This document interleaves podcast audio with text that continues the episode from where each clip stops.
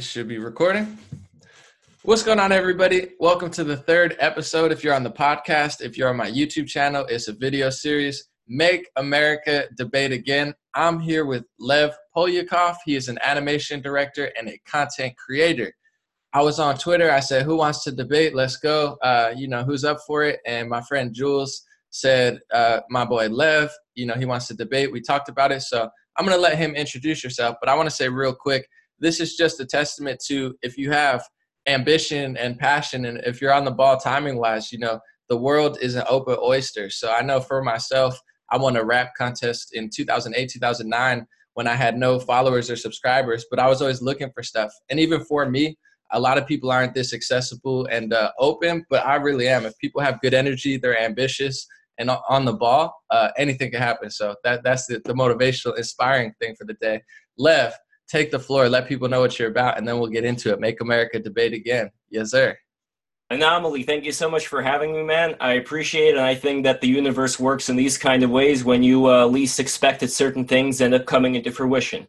There, I think, mm. is no reason for me to uh, have the kind of things that I have right now. I grew up in uh, St. Petersburg, Russia, mm. back in the Soviet Union. When I was four years old, that's when uh, our whole family moved to the United States. And that was also just a matter of luck. It was just a matter of having the right bureaucrat who looked at us up and down and said, all right, fine, you can go. That was, that was what it took. So it wasn't a way uh, blind luck, but who knows? Maybe it was fate. Maybe all these things are engineered in a certain way. But anyway, I'm in America, I go to Catholic school, then I drop out, get homeschooled, go to ballet school, go to the Lee Strasberg Theater Institute for Acting, and then I uh, drop out of that, go to School of Visual Arts for uh, animation, get my uh, wonderful animation degree, which really took me to a lot of places. I, it, it was all right. Like I took perspective class, animation class. I got a lot of really practical knowledge on how to draw stuff, which I think is really important. But after that, I just started uh, working freelance, making my own films. I got my films into a bunch of film festivals, toured all of that around, and uh, now I am in a position where I'm the chairman of the Art and Technology Committee at the National Arts Club in Manhattan, right around Gramercy Park. And Amazing. how that happened, no, no idea. You know what I mean? Like it just, I just met somebody, met somebody else, and uh, now I'm talking with you. So again, all these things are coming into fruition. You must be a little ambitious then. You know, you got to have some ambition to get that stuff done. But oh, no, I'm not laying around eating potato chips all day. I am, for the for the record. I, I am laying around and eating potato chips. I'm just lucky in this era. I can do that and use my phone at the same time, so I could double task and still make a living. Absolutely. Well, a phone is a very uh, hard thing to get off. Like I noticed that when I pick up, I uh, scroll through the feed, and I'm aware that I'm doing that. I'm like, Lev, you are scrolling through your Facebook feed. There is no reason for you to get this information right now. You have to go to sleep. But at least there's that inner voice that we have that tells us that we have to get back on track. So beyond all the things that I'm doing right now with uh, the YouTube series called uh, Lev Jules Break the Rules that I'm doing with my wonderful friend or your friend Jules Hamilton. Besides that, I'm meditating a lot. I'm doing the Wim Hof method, which mm. allowed me to. Uh, have you ever heard of DMT? I have, and the Wim Hof method. For people who don't know, that's that's a breathing technique, correct? Exactly. Really expand your lungs and maybe mind. And yeah, I've heard, I've definitely heard of DMT. Actually, from Joe Rogan when I was very young. So Joe Rogan was talking about DMT when I was like 18. I was like, oh. Same here. And from the Wim Hof method, I was able to secrete DMT. I believe it's DMT. I'm still like the jury's still out. Wow. But basically, you do this breathing technique and you start secreting DMT, epinephrine, norepinephrine, and I started getting psychedelic visions just from uh, breathing in an otherwise sober state. I started to see this uh, light in the very center and this halo that was flashing out. So, like people talk about the third eye, like in yoga class, concentrate on your third eye. There yeah. is a literal third eye. Wow, we're gonna have to talk about that after the podcast because I've been very interested in the breathing techniques, and I'm I'm always interested in any sort of health stuff. But uh, you're a living proof of of that method leading to something even more spiritual and psychedelic. So we're gonna have to talk about that. Absolutely. So for in the in the spirit of Make America Debate again, I know on Twitter you were saying that I'll let you kind of explain your part, and then we'll have a conversation, dialogue slash debate on it. But I guess you were saying that the mainstream media or the neoliberal media, whatever people would like to label it as, that you feel that they're they should pander to maybe the far left or you know that's kind of what they've been doing slash becoming that maybe and your thoughts on it i'll let you take the floor and really explain it but are that that actually makes sense in a, in a big strategy I've been seeing, as I'm sure you have, a lot of ugliness going on in the media, especially when it comes to how they've been reacting to Kanye West, how they've been portraying Republicans in general. I think it's very ugly, it's very disingenuous. And I've also been seeing a lot of very professional looking uh, placards, stickers, and posters. Like people say, like, oh, George Soros pays for all this, whatever. The point is, is that they look very professional. A lot of these movements don't look like they're homegrown, grassroots. Mm-hmm. I imagine behind all these words, whether it's woke or white privilege or whatever, I just imagine a boardroom of folks sitting around smoking cigars, a lot of PR professionals thinking, how can we engage with the kids? And uh, unfortunately for them, I think most, not just kids, but adults. I was reading this article in uh, The Atlantic saying Americans strongly dislike PC culture. Youth isn't a good proxy for support of political correctness, and race isn't either. So that's a good sign, but they've got people in the far left people who, if you were to look in the uh, early 20th century, were the anarchist bombers, were the communists who were actually going out and stabbing people and blowing things up. Like we're talking about really bad hombres here. and when, when I'm seeing uh, what's his name, uh, David Hogg, mm-hmm. out in front of all these people, everybody's being all emotional, everybody's talking in this uh, in this group thing type way. I'm a little bit relieved because I see the after effects of that. People were afraid that, oh, now that David Hogg's on stage, they're going to take away everybody's guns. But they gave a moment to vent. People had their protest. People had their women's march. People had their march against Brett Kavanaugh. They had it. Then it goes away.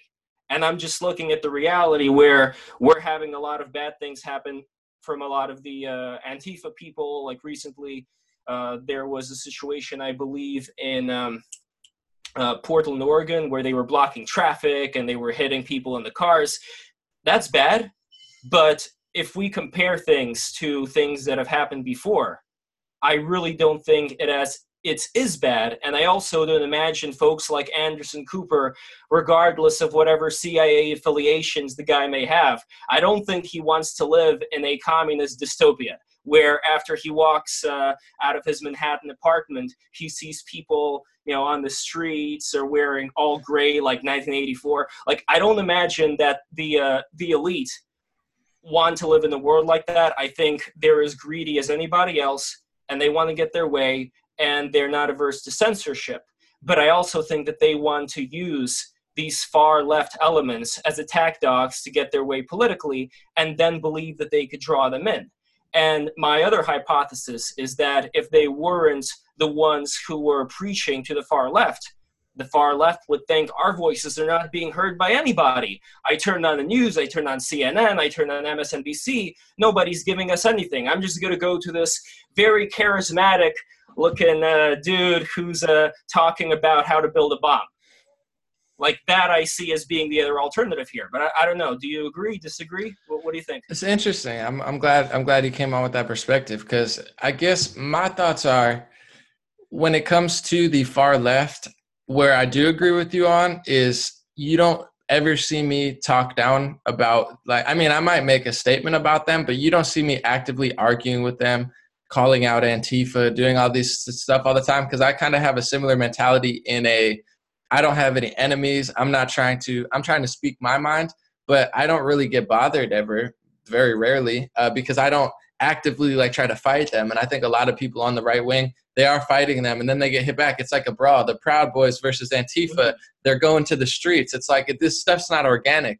They're both going to these things to do it and then they act like they're so surprised oh someone punched me i was like well you went to the street and they went to the like you knew that was going to happen so I do agree with you on that element. I guess maybe where I disagree is seeing some of these people. My thoughts is from from talking to a lot of people is there's multiple types of Antifa, but I think a lot of them don't even like the Democratic Party. So even with all of this pandering, I don't see it as them feeling like they're engaged. I think they're there's a huge uh, anger and hate there for sure against America. A lot of them are very mad at. I, I talked to someone who was in that mind frame on my last segment. You know, very mad at Israel, very mad at America, and he really doesn't even like the Democrats. So even with all that pandering, it's really not enough. And my thoughts in that element is of, of those people. I think it's sort of a psychological thing where everybody's different. You know, they're all individuals in that movement, but a lot of them, it's almost like they want to just destroy everything. They're like communist type anarchists where they want to throw the baby out with the bathwater. They don't like the system. They want it. They want it cracked. They want it done. They want all the politicians. But my big beef with with the far left in that sense is that I feel like it's it's like a the opposite of change yourself to change the world. Like they expect all these politicians to do all these things, but then when you look at them and like their leadership, you're like, I wouldn't want them to be my senator. Like I, I don't trust them to be my president. So I think they've mastered the art of like hating others and and minored in the art of like being the the, the change you want to see. It's easier to be a sideline critic than it is to actually come up with a full scale solution and understand that this world is a, a religious battle, a financial battle, you know, territorial battle, and it's so much deeper th- than that so I, I don't know that I agree that the pandering from the media, my thoughts, I'm gonna let you jump in right in a second, is I think they're losing their party. They've they've lost millions of normal liberals, libertarians, and central moderates to the the Trump right because I feel like he's kind of dialed it back and made it more interesting and then they've gone further and they're in a 50-50 split with the far left communist socialists versus normal democrats who uh, in my personal perspective the normal democrat has lost all sense of reality and really all sense of like what they were even three years ago. So I think they're going to actually get taken over by the socialists and communists, and I, I don't know how that's going to lead. And I, even the media, I, I don't even know if that if their strategy is to tone it down or they're just so far gone that they're like gonna gonna lose it all the only way that I'm going to be able to judge is to uh, look out of my window or uh, go around New York City and just see the level of violence that ends up happening. Back in the late 60s, as we know that there were a lot of fire bombings happening, like the stuff that's happening in Europe right now, I think that is a good window to look on and see okay, this is where things really end up being screwed up. Where the politicians there love to censor people, there's no freedom of speech people who are against the immigration crisis, they don't have their uh, voices heard as much. So a lot of people end up going into much more far right elements than the boogeyman the media like to portray the right here as being right now. But to uh, your other point, I don't like the fact that the Democratic Party is getting weaker, or rather, I should say that I would like it if, um, like a Styx Hexenhammer 666 had a good point where he said that he would really want there to be a reform movement going on in the Democratic Party. If it destroys what it currently is right now and, like a phoenix, resurrects into something much different, where they would still have the uh, face of caring about uh, the workers, caring about the people, but uh, much like we were having a conversation before about you can care about uh, black people getting shot in the streets, but you can have two different approaches to how you go about fixing it. And it's very important to whatever intention you have to make sure you pick the right approach. So, in my ideal scenario, the Democratic Party would reform itself and would change to something that's a lot more common sense and a lot more practical.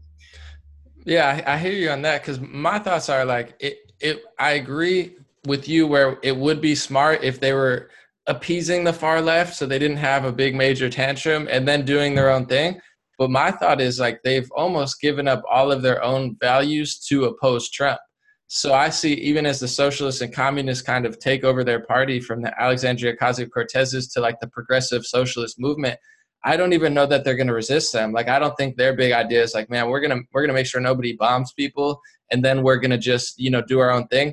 I think they're becoming the far left, and also what really bothers me about the, the left wing more than the right wing is that they have no accountability and they also are lobbying to import all of these elements. So you're talking about there's all sorts of bombings in Europe. It's ma- mainly because of radical Islamic, you know, terrorism. And I'm I'm a big person on I won't even say I'm on the right, but I tell people on the right all the time, like every Muslim person is not a bad person. I, there's a lot of great people in America. Mm-hmm. There's a lot of great people worldwide. There's billions of them. If if they were all radical, you'd know it. You know, you'd feel it every day. But they're, they're not. there's a majority that are really good. But there's also a heavy portion that's not. And the left wing doesn't understand that. The right wing thinks everyone's bad. That's not okay. And I, I but mm-hmm. the left wing thinks no one's bad. So it's almost even more dangerous where they're they're lobbying to bring these type of people in. And those people, there's a good clip I saw in Canada of some guy who was Muslim and he said, "Man, I don't know what it is about the far left and like radical Islam, but they always seem to be go hand in hand, and they always seem to support each other." So it's like if it's not getting to that level now, and people have been shot at, people have been had their ribs broken, and you know was because of far left policies that they're they're they're in this mindset that people are dying and that help people are losing because of healthcare. So it's like they're they're using tactics of like dictators where they they're saying we need total control of healthcare. We need the government to have total control of healthcare, which is a, a radical stance, in my personal opinion. It, it gives the whole industry over to the government. But it's not just that they're saying that; they're saying we're going to hurt you and physically harm you if you don't give the whole thing to the government. That's where they kind of lose me. So I, I just don't know that. I don't know that it's appeasing strategy. To me, it just seems like that's that's who CNN and MSNBC is. They are the far left, you know, and they're they're going to only further even through this I don't think they're slowing them down or stopping them through their coverage. I think they're empowering them and giving them radical buddies to eventually become even more violent and dangerous with. That is a very good. And I could also see how the language that CNN and other news publications use does do that empowerment. But then I also think that if they were completely silent, if the news media didn't appease them at all or said like, oh, like you people are crazy, then what exactly would the far left do? I'm just curious about that. Like, would would they not try to find some kind of a leader, some kind of a mechanism where that part that you talked about, the really, um, the really uh, I don't know if I should call it death worship or if I should call it, you know, people who just want to create chaos for the sake of it because they feel a lot of resentment in their hearts. But people who would be the polar opposite of the idea of you empower yourself, you empower your family, and thus everybody else ends up getting empowered from that. But we're going to impose something and send people to uh, re education camps if they don't agree with that. Those people you're right that there are people in uh, Antifa in the far left that are like that. But I also see a lot of uh, college kids who aren't having that bad of a life. I see a lot of kids, especially here in America today, if we're talking about the economy. I mean, sure, we had the recession, but things aren't as bad as they were in the Weimar Republic, where people were uh, starving in the streets, families were uh, prostituting themselves to uh, tourists for uh, pennies on the dollar. Like things were really bad during that time, and I think that's a reflection as well of uh, the violence that occurred during the Weimar Republic when we had the uh, proto Nazis who were fighting against the communists. Like those no, were, things are undoubtedly not not bad, you know, and, and, that I mean, thank goodness. But even that, you know, I, I have people who are making six figures a year complaining about stuff of the past, and I understand, but it's like people are so privileged here. I like I don't know, you know, I don't want it to get worse, but that that definitely helps. But you have, you know, Hillary Clinton saying we don't want civility. You have Eric, Holder saying, you know, we, we, when they go low, we kick them. Like they're literally calling for violence, and I don't I don't know that it's going to slow it down. I think they're they're telling their base and they're creating a huge radical base instead of a small fringe group. I don't even think they're because say the very very far left to super radical I don't even think they listen to the Democrats at all. I think they're they're trying to just smash crap whether Hillary won or Trump won. They're extra mad because Trump won, and they really don't like the GOP because the far left, I think historically, obviously leans more Democrat, but they don't even like the Democrats. So my perspective is that the far far left, like the super radical ones, they're not listening. The regular far left, like your socialist, communists, and even like nonviolent Antifa members, they don't bother me. I, I think there's a space in our country for it. That's why I don't hate on them I know there's a lot of people who've historically they've stood up against war and corporations. That's fine as long as it's a peaceful protest and like mm-hmm. makes sense. You know, if you're if you're rebelling against the right people. But then you have like the normal Democrats. Now it's not just like a group that goes out every now and then. It's like millions of people who are watching these news stations that think it's okay to not be civil. And like you said, I think the irony of it is this is the greatest economy ever. The unemployment's lower than it's ever been we're ridiculously impri- uh, privileged. I know you came from Russia at a young age. Like my my grandparents came from Italy, Poland, um, you know, Puerto Rico, and worked in factories. My my parents work hard jobs. They're still working now. You know, not able to retire, working working class jobs to make a living. I get to make a living off my computer and my cell phone. And all my friends that complain the most, they have cell phones, computers, you know, dream jobs, a lot of them. So it's like I, I almost think I don't want something bad to happen, but it's like even if things were to get worse, if they were to get violent or our country would collapse, I almost think it's like a mindset where like giving them giving them a hand and being like, here you go. It's almost like they're never gonna change, they're never gonna learn. And even if things get really bad, they're gonna find a way to blame it on someone else. They're like chronic victim mentality blamers and chronic pessimists where it's like if you can't find something to be grateful with in this America, if it gets worse, uh, I don't know that they're going to get any more less violent. And I think it's it's not it's not slowing the far far left down, and it's making the normal left either go to the right or become radicalized. They're they're convincing millions of people to to be uncivil. Then that is the great battle that we're currently fighting right now. And even though it doesn't and hopefully won't involve uh, weaponry. It is, like uh, Alex Jones always said, an uh, information war, where we have to try to either through humor or through convincing, uh, just through civil debate, talk with people and get them to understand that uh, there aren't these uh, secret hidden bigots and Nazis in people whose views happen to be something that people would consider to be totally normal a decade or so ago. And you're absolutely right. That is a very scary shift that has happened where people talking about border control are viewed as being something really horrible. And I don't like it. I don't like the fact that uh, people have gone this uh, crazy. I view those people, the ones who would never really pick up a bike lock, but who would nonetheless uh, make posts that would uh, support people like Eric Clanton or whatever. Those people, I consider them to be casualties in the information war Mm. Where I hope that eventually they're going to see the errors of their ways of wanting to uh, destroy people because of this weird perception that they got through the media. I hope all that goes away. I am not a fan.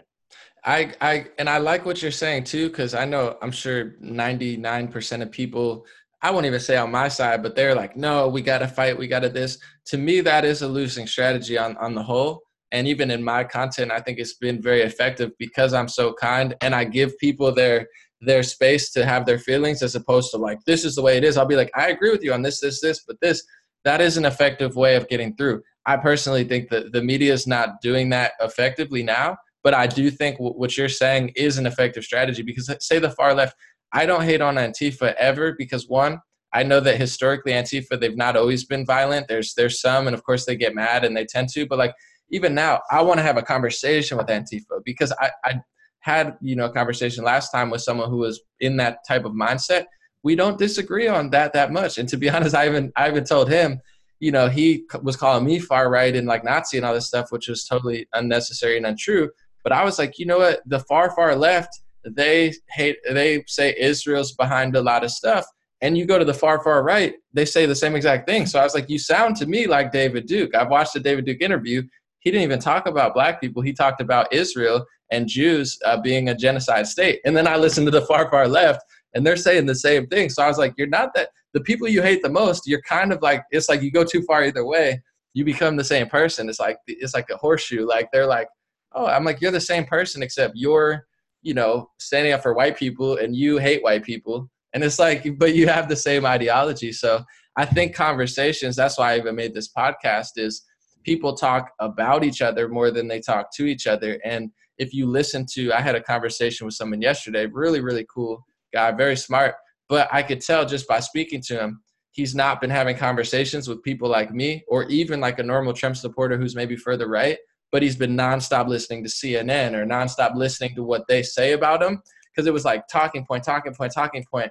But when you have when you break it down and you talk to people, whether they're far left or far right, you'll figure out they're people and maybe they're very hurt, maybe they're very lost. And, and there's a lot of stuff that everyone feels is not right. The far, far left, I know that they feel like these wars are not right and these corporations are taking advantage of people and they're not wrong. You know, I agree with that. I just, like you said, I don't agree with how they're doing it. I think they're actually making it worse. And now I think they're, they, they don't like the Democratic Party, a lot of them, but I think they're being used as like little weaponized pup pawns of the Democratic Party. And same with the far, far right. I don't agree with their whole overarching theme, but I see what, or, or like the regular right, I see what they mean. I see what's wrong. I just think their solution's not the, like, that's the wrong. So when you, you know, if you can give people a little bit and be open minded, I think that's the way to get through. i am to let you talk in a second, but one of my favorite documentaries, it was Daryl Davis. I forget the name of it, but he was a black jazz player and he made like dozens of people in the KKK quit the KKK. But he did so not by yelling at them and and acting like modern day activists do. He was actually so nice to him to them that like they realized that they liked him more than they liked a lot of their white friends. So they were like, you know what, this this guy like he's letting me borrow his bus. He's like such a chill guy, such a nice like soul. They just gave up their you know put their Klan hoods down and were like, you know what, I'm not racist anymore. And I don't. I'm not saying if you're black or another race you have to do that. But to me, I think that's one of the most noble things. If you could look the person who's same with me, I, I want to talk to the biggest black supremacist who hates white people the most, even like a Farrakhan. I like Louis Farrakhan. I know he might not like me based on my color, but I would like to talk to him and be like, listen, I agree with you on like 70% of this stuff. But, and then you give him that, and then maybe he'll be like, you know what? If more white people acted like anomaly, I wouldn't hate white people, but a lot of white people don't. That's like I, I get why people don't like each other because there's a lot of terrible people at high levels doing doing evil stuff. So I think uh, that's that's the way to break through. Absolutely. Even if uh, that person may not come to your side, think of all the wallflowers that are listening in. Mm. Some of them may uh, look at this conversation and decide, you know what, this isn't such a bad dude. Why don't I consider some of these points? And that's a strategy that uh, Jules and I are trying to do right now with our show, with reaching out to people on uh, Twitter and debating various things. Like right now, there's currently an open conversation on Twitter I have about the uh, minimum wage law and whether it should be uh, raised or not. Mm. And nobody's yelling at each other. We're just bringing up different kinds of points, and other people are paying attention.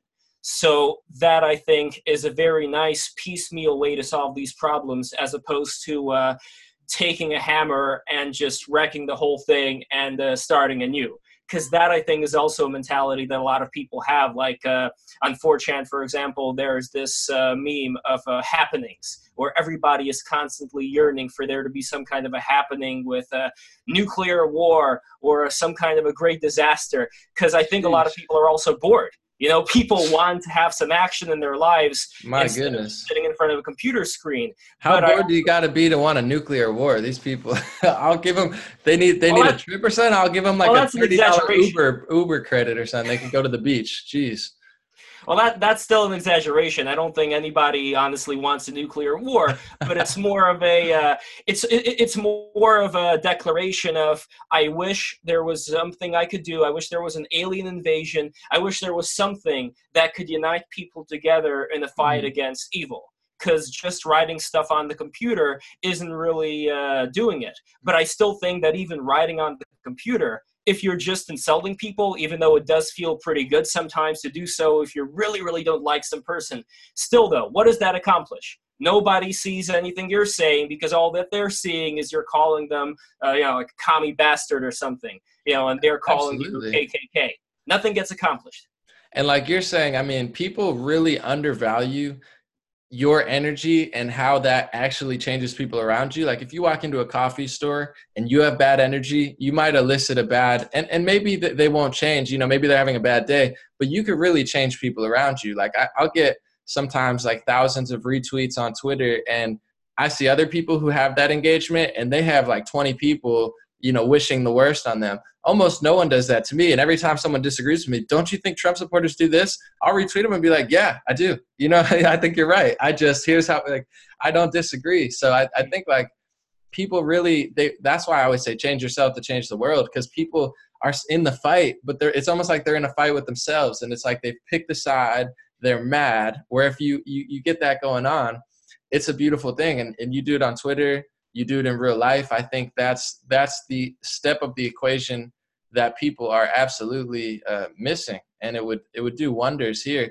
that's why with the kanye thing i mean what he did was brilliant of my favorite part was he said i made a make america great hat instead of make america great again to take away the past and i want you and kaepernick to wear one And I'm talking about, and they're like, yo, I hate that. I'm like, how could you hate that? Talking about Kaepernick and Trump wearing a Make America Great hat. Like that's what dreams, that to me, that's what dreams are made of. That's the, that's the level I'm on. I'm like, get them to talk and you might, like Kaepernick and Trump would probably love each other, but they both have this wall up. Trump has the wall, build a, he built his own wall literally, and then Kaepernick has a wall. It's like put your guard down for one second and see what like it, that would be a beautiful thing.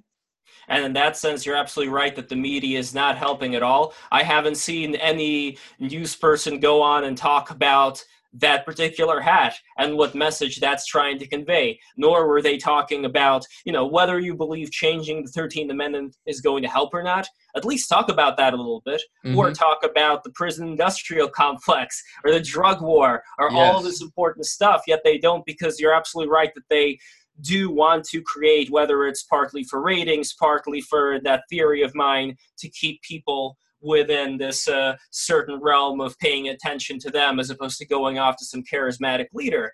Yes. Again, I, I don't know. That's that's a thought that I have. The other thing though that I think may be happening here is we still have a very impressive intelligence apparatus. I mean, maybe not so much for finding school shooters, but uh, for for going into various terrorist groups. Like I am very sure that among various uh, Islamic organizations in America, there's maybe half of them are CIA agents or FBI agents. You know, maybe in Antifa and the far left, a lot of undercover folks are just sticking it out and uh, you know doing drugs and just getting their mind all screwed up. But uh, that's always been a part of American culture too, to have all these spooks neatly pocketed into these various areas that people would find to be subversive. So, as much as we hate on the deep state, I think that that may be an asset at the end of the day from preventing there being something more.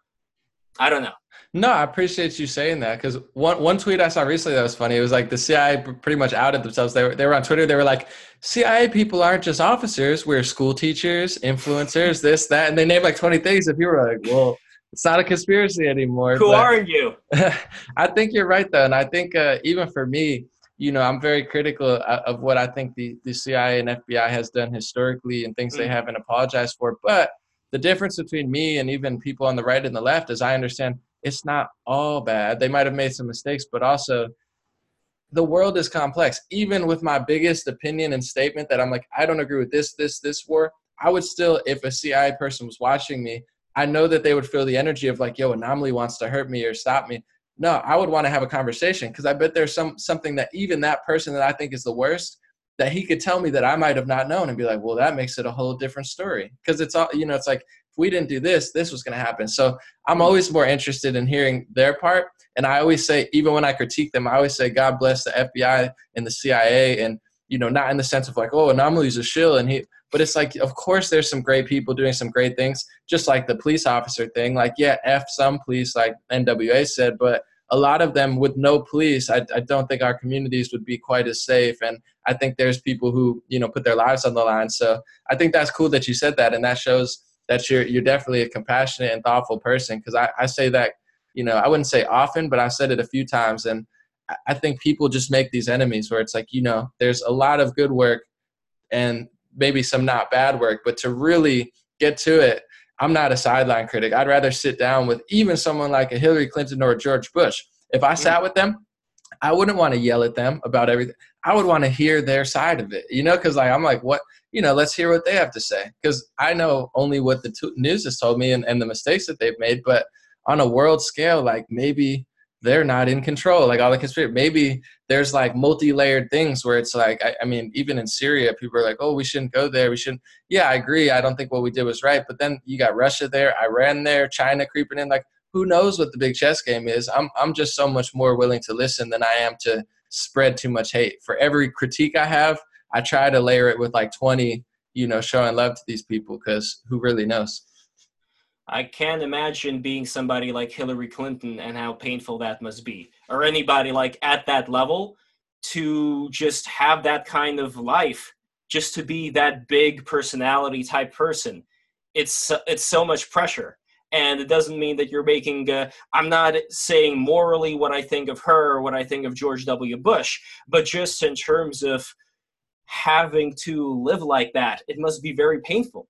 It must be Oh, very no. painful to have all these various decisions that you're making and all these people that are constantly talking to you.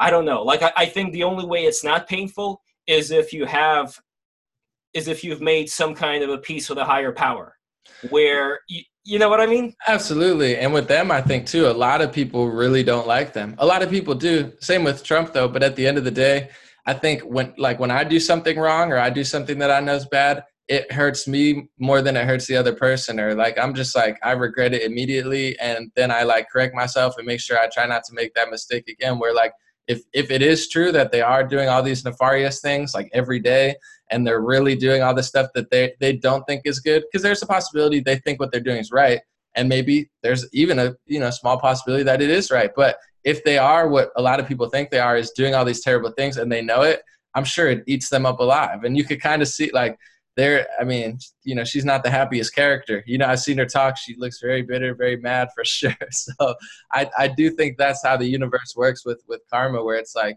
you know you do well i think you get blessed by the universe and god and if you do bad i think it eats you alive so you know only only they know only they know the truth Have you ever heard of the uh, Ramayana? Mm-mm. in the Ramayana, there was this uh, demon named. Uh, see, what was the demon name? It was uh, Ravana or uh, yeah, Ravana.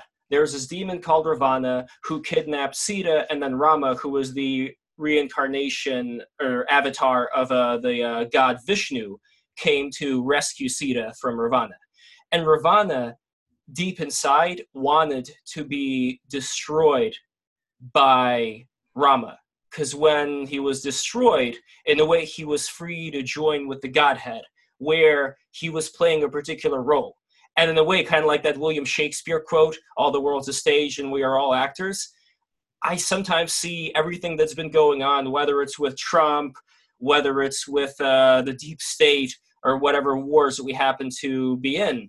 All of this stuff is teaching us as experiencers in this world. Like, I personally think that reincarnation is very likely and Mm. that we have different lessons that we're learning when we're here in this particular body that there is a very specific reason why i'm here talking to you right now. You're Mm. talking to me. You've had your experiences. I've had my experiences.